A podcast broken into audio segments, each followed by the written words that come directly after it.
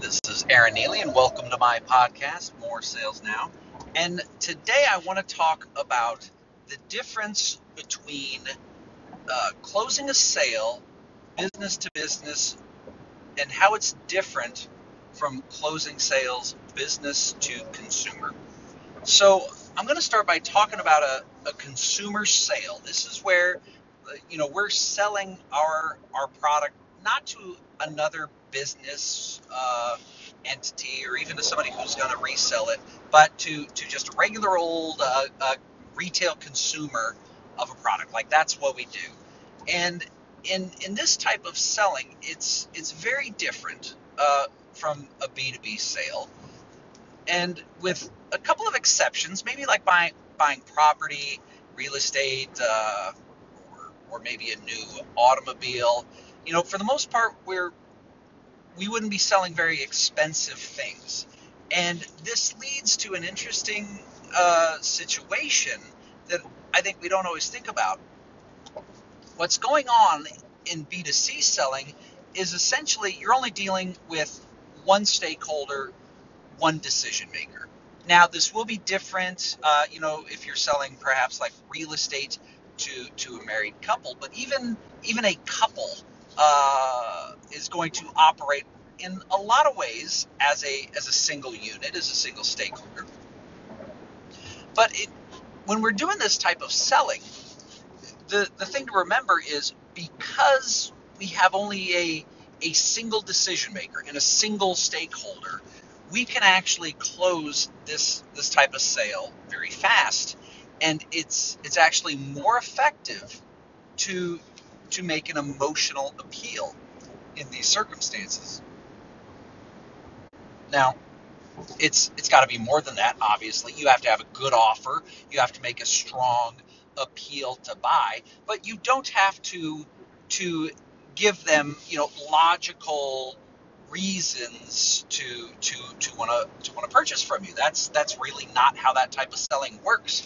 It's it's primarily an emotional decision that's that's being made. Now, when we're talking about business to business selling, it's very rarely this way. Now, there there are going to be some exceptions. You know, if you're selling to to a very small business where you're dealing with uh, you know the owner of the company, and uh, perhaps the uh, the the sale is not a complex one, or if you're selling like very low tickets, like if you're like the Culligan water guy, and you're just delivering water for the break room or something. A lot of times those are also going to be, you know, single stakeholder or at least single decision maker type of transactions. But for most of us in B2B sales, and if we're selling things that cost thousands or millions of dollars, we're not going to, to be dealing with a single stakeholder. Even if there's a single decision maker at the end of the day, there there need to be multiple approvals along the way before we get to a close.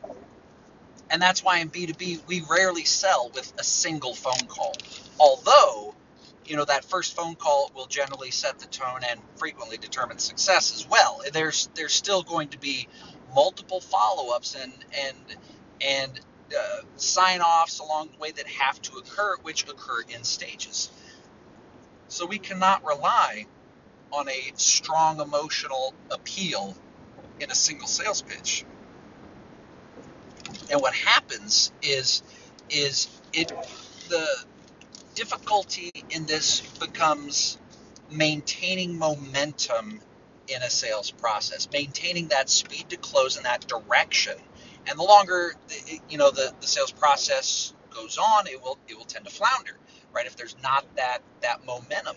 So in in B2B selling, really what we need is is we need an internal advocate. And this is frequently, you know, the purchasing manager or the person that, that we're directly working with the most on on getting it uh, uh, getting our product approved. And it, it's not always the purchasing manager. It might be, you know, a quality manager or a VP of whatever department that's taken an interest in in what we're doing. But uh, in, in B2B sales, what we really need is we really need that advocate, that person who we have a strong relationship with and who is committed to us and to our product that's on the inside of of the prospective customer's company who who is going to to shepherd our project or our product through these multiple internal stakeholders and and get us to to where we need to be in in, in order to close the sale.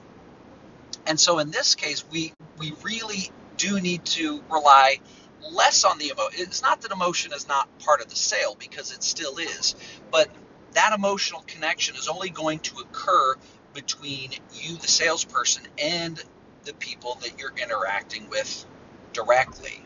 And a lot of times, in fact, at least with what I do, there's always stakeholders involved that I'm not interacting with directly, and we can't rely on that that sort of emotional sell when we're when we're dealing with those people that we're not actually interacting with. But we need that bond, we need that solid connection that has to be based not only on on that relationship, but also on the value that we offer, who is then going to kind of shepherd us along internally through the closing process. And that's why it's so important to, to have a good value proposition and and one that makes sense for the customer and that's properly articulated to the customer as well because I mean frankly you can have all the value in the world and it doesn't it doesn't add up to anything if your customer doesn't not not only believe it but understand it and can explain it well enough to to explain it and communicate that value to all of those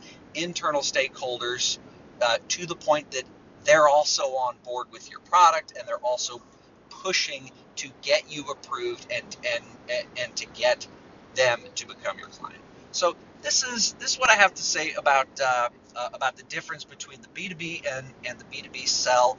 Uh, let me know what you think. Uh, give me a comment. If you enjoyed this, uh, I want to invite you to uh, go over to my website. It's aaronneely.com and take a look at what I have there. And with that, I want to wish you all the best of success selling.